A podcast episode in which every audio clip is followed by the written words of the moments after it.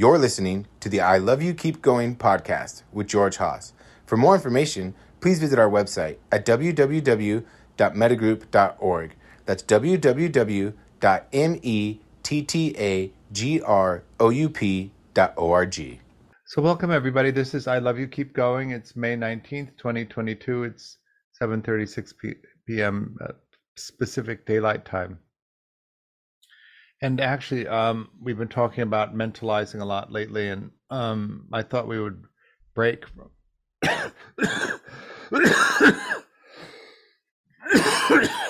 we would break from that and talk about finding peace, or maybe um, finding equanimity would be better. uh, in that frame, um, finding equ- equanimity means uh, coming out of craving, aversion, and unconsciousness, which can be useful.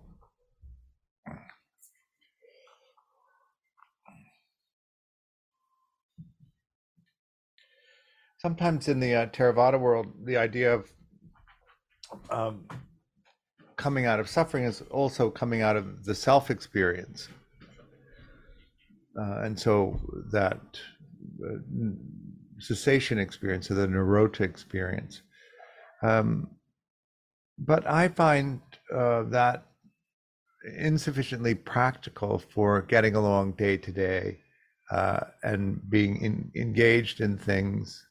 And uh, uh, most of the, the people, Jake, you're the exception here, but are householders and how do we find peace or balance um, in our everyday lives, given the the the vicissitudes and given the the the this fundamental understanding that we're born, uh, we grow old, we get sick, we die, uh, and that the people near us uh, uh also do that, and that sometimes there's loss either through estrangement or death. Um, I talk a lot about this idea of fully engaged and in, in perfect balance. Um, but when you look at the biology of, of human beings, that that is uh, more metaphorical in a way. We're biochemical, we're electrical. Every sensing experience that we take in, uh, we create through a change in that homeostatic balance of chemicals that that animate uh, our lives. And so each sensing experience takes us out of the that perfect balance into the experience and as it falls away we swing back. So it, really it's this movement which creates uh, i think quite a liveliness about being alive. And we can track that sense of am i um, balancing or am i getting knocked out of balance it happens at this micro level and also at a macro level. Uh, we have a sense of uh, inhabiting conceptual reality the way that we make it. It's a representation of what things mean to us. Uh, things can mean different things to us at different times in different conditions.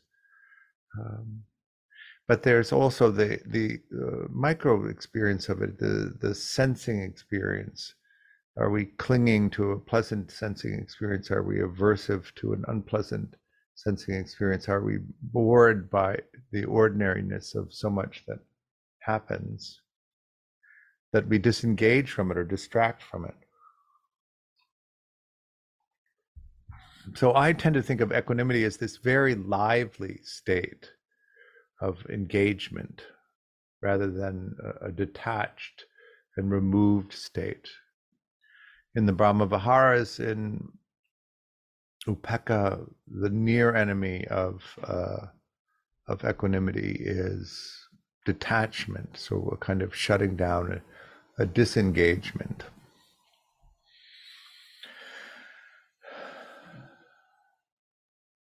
Have you ever seen those uh, videos of uh, people surfing giant waves, like I don't know, is it 60 foot, is it 60 foot waves that they're surfing? But there, there's like this giant wave and there's like a little guy uh, it's usually guys on a surfboard stuck in the middle of the wave just sticking out of this bowl of moving water.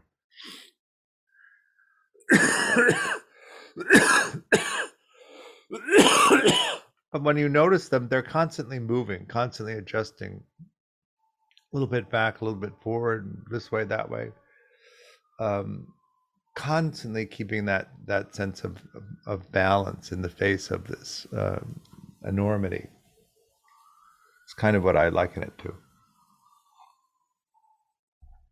How do you track that well enough that you can do that? So there's the object that can be sensed, the capacity to sense it when they meet. There's contact, consciousness of that sensing experience arises it's uh, evaluated for processing speed. I like to say urgent or doesn't matter or pleasant if there's time. Then it's compared to the perceptual database. And then any meaning that we might have in the perceptual database that's close enough to the unfixated sensing experience attaches to that. And then we create conceptual reality, which unfolds consciously. All that process before that happened unconsciously isn't that we don't know it, we just don't know it in that narrow bandwidth of consciousness where we experience conceptual reality. But in the moments of conceptual reality where it unfolds, can we reverse engineer it to understand uh, how we've done that, what, what we've made it out of? Um, do you know that that you've made conceptual reality based on the conditions of the present moment and uh, conditioning and that they've come together to form this experience? And can you trace in the present moment uh, display uh, the the roots of the, the and where those meanings came from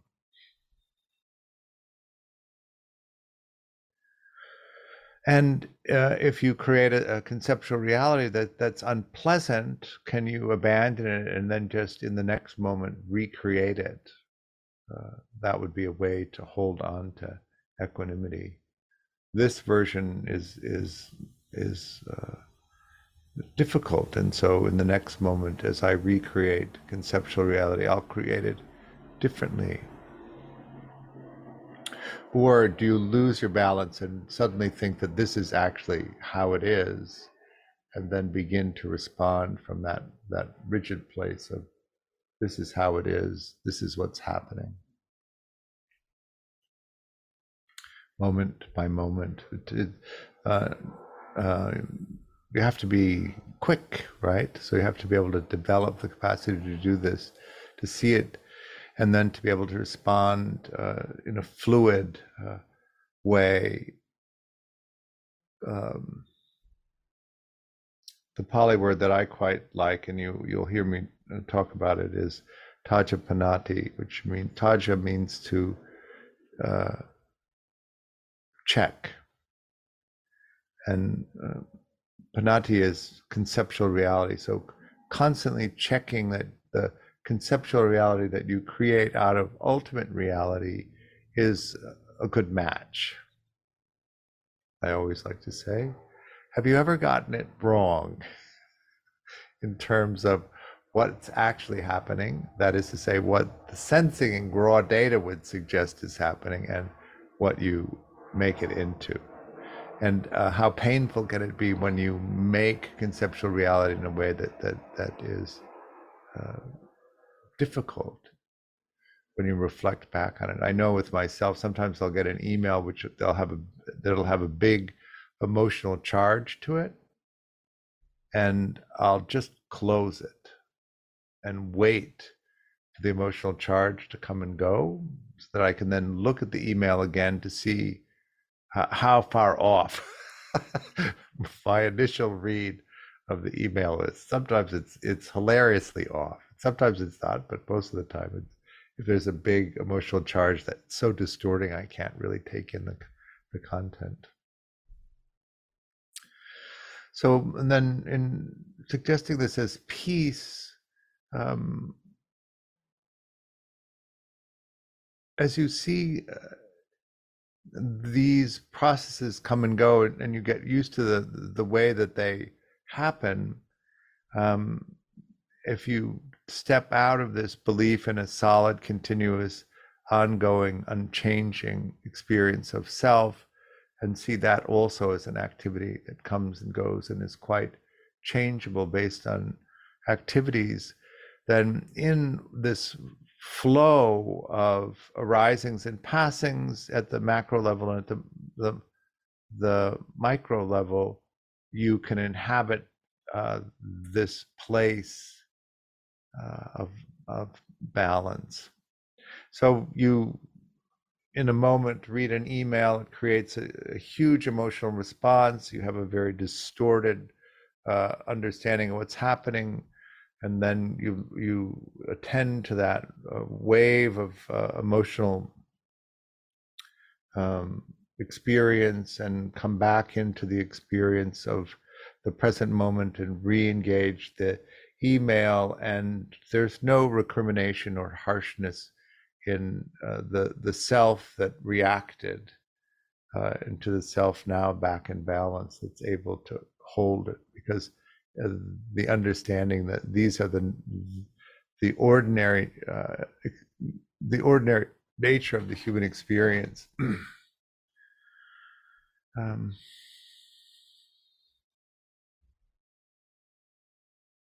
is that making sense? So then, hmm, how do you uh, explore that so that you can see these ordinary processes of uh, creating moment by moment, and then being in uh, peace with it. Uh, the perceptual database, the database in which we go to to look for uh, the meaningfulness of things, is conditioned, and we have that whole conditioning there, and we keep going to it to make uh, our understanding of the present moment. Uh, and so each present moment that we make is informed by that that history, that uh, our conditioned responses. So it can it, it can seem quite familiar, quite uh, real, um, and yet we know that if we put in different entries into the database, the way that we create conceptual reality changes, and it isn't the mechanism of making it that's different. Uh, the mechanism really stays the same.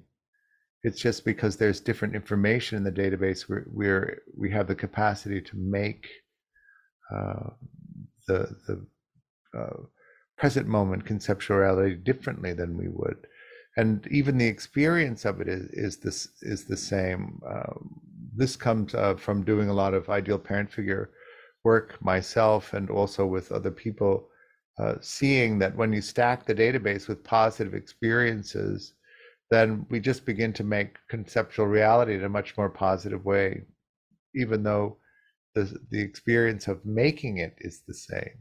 Am I conveying that in a way that's understandable? So if you change the database, the way that you make yourself and the world changes which is one of the reasons why uh, a, a, focus on intentional positivity can help create balance. If you grew up in harsh conditions and you have a lot of negative states associated with the working model of self and the working model of, wor- of the world, you can intentionally infuse both the working model of self and the working model of the world with positive states so that in the next moment uh, because the balance between negative and positive states has changed, you have a tendency to create a different experience of uh, conceptual reality. That all making sense so far? So then, part of it is the clarity of what the what the the sense strands are that we're using to to weave this experience of conceptual reality.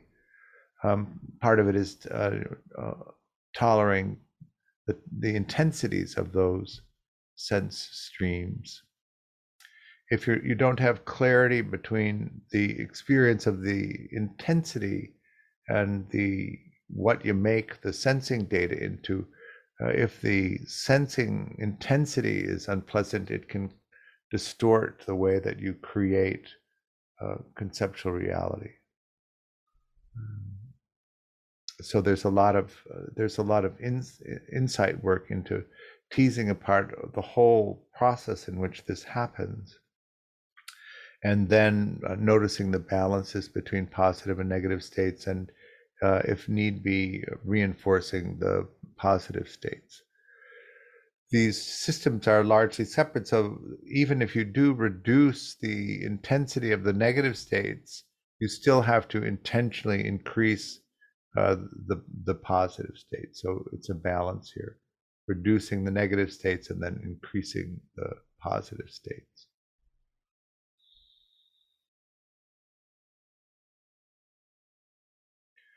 So doing this mainly in practice.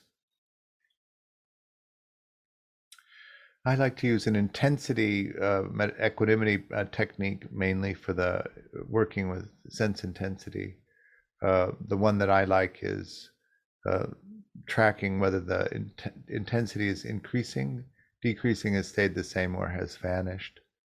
It's just as a complete set. Um, first, developing sensory clarity so that you can pull apart the, the main sense strands uh, touching, seeing, hearing, tasting, smelling, and then the activity of mind. Mind is what you select out of the full range of experiences. So you'll notice as you track these things that you don't actually do a uniform survey of the whole environment that you're in. You actually just collect things that you have a preference for. And then you take the things that you've collected and you create from that curated, preferred collection the experience of the present moment. So it's already based on that that uh, sense of preference. So it can be useful to explore what it what it is that your attention is drawn to, and then what the preference for those types of experiences is over other experiences. All all of this is conditioned. Um, and then simply coming into that space, which I'm, I'm sure we're mostly familiar with, which is just allowing the arising and passing and the attention to be drawn, and at the same time monitoring it all so that you can track it well.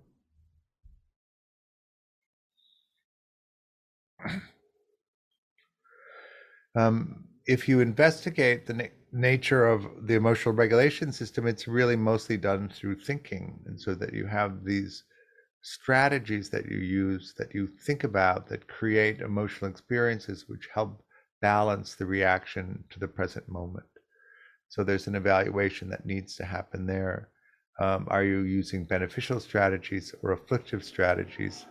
If you're using afflictive strategies, can you suppress them and replace them with beneficial strategies? The need to regulate is constant, uh, and if you're not good at it, what you may notice is either you're uh, reducing stimuli so that you don't have to uh, experience the in- intensities that are hard to manage, um, uh, which can often lead to restriction in exploration, which restricts meaning. or you can use some uh, activity that dulls the experience of the present moment, something that's distracting.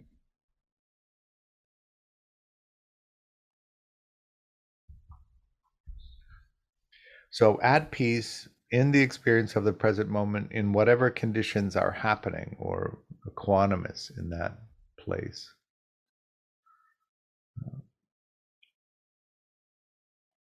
Sometimes we call that no preference.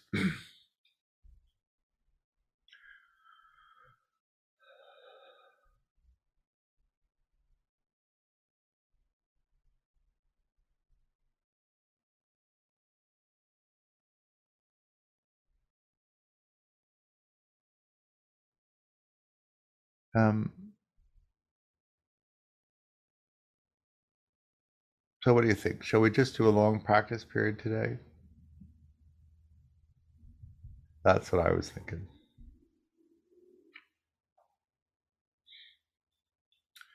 Um, what I'd like to do is uh, start with just a little bit of concentration practice to settle, and then uh, to do a basic See Hear Feel technique. Um, and then to add to that the uh, and then to switch from that to noting intensity instead of uh, sensory clarity. Trying to think of how to do this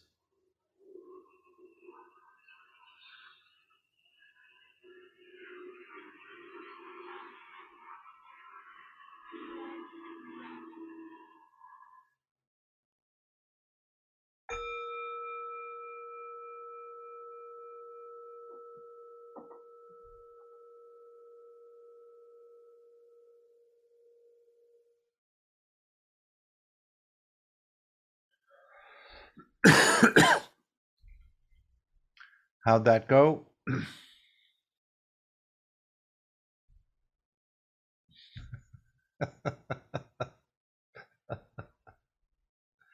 I feel quite peaceful.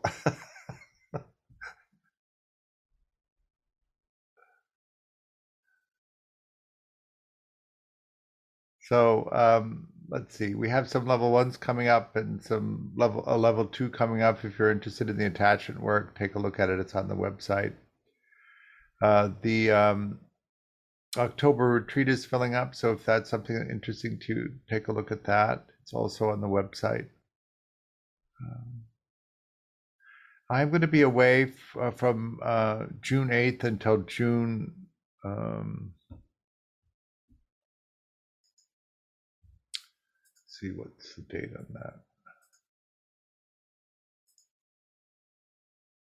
that. Um,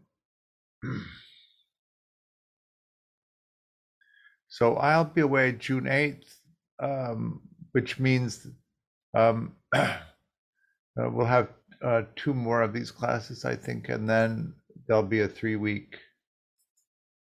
hiatus. Just to give you a heads up on that. Um, thank you for coming. I offer the teaching freely but I do hope that you'll consider making a donation. Uh, there's a link on the website for that. It does help support me and also the work that Metta Group does. Appreciate your practice. Uh, see you soon. Bye.